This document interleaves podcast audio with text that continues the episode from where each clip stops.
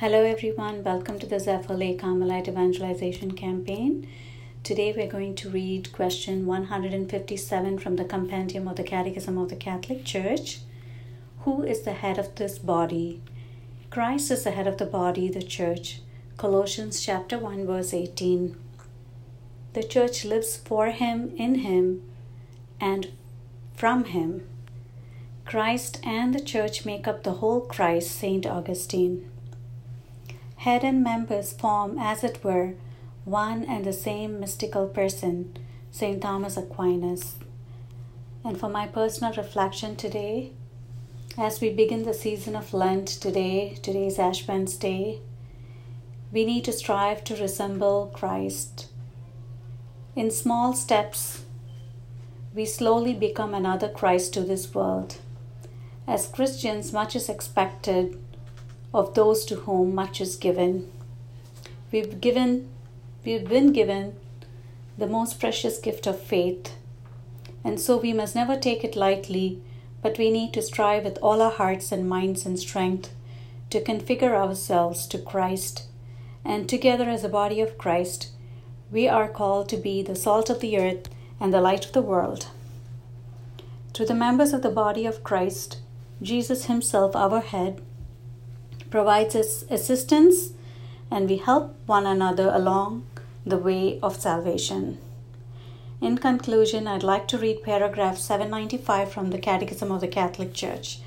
Christ and His Church thus together make up the whole Christ, Christus totus. The Church is one with Christ. The saints are acutely aware of this unity. Let us rejoice then and give thanks that we have become not only Christians, but Christ Himself. Do you understand and grasp, brethren, God's grace towards us? Marvel and rejoice. We have become Christ.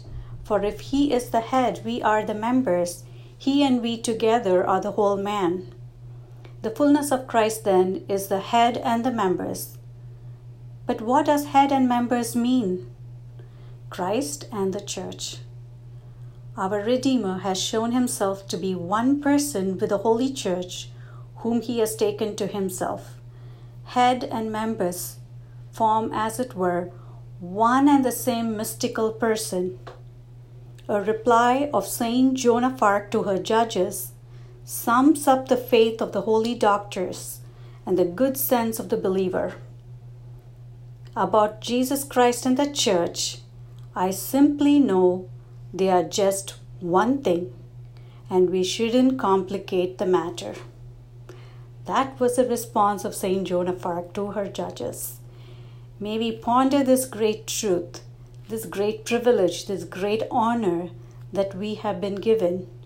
And those who, have, who are not yet baptized Christians, may you ponder to see maybe it is an invitation and a calling that Christ may be giving you today to seek this unity, to become one with Christ, and to become Christ. That's my reflection for today. I hope you have a blessed day and thank you for listening. And I hope all of us will have a blessed Lent 2020. Thank you, everyone.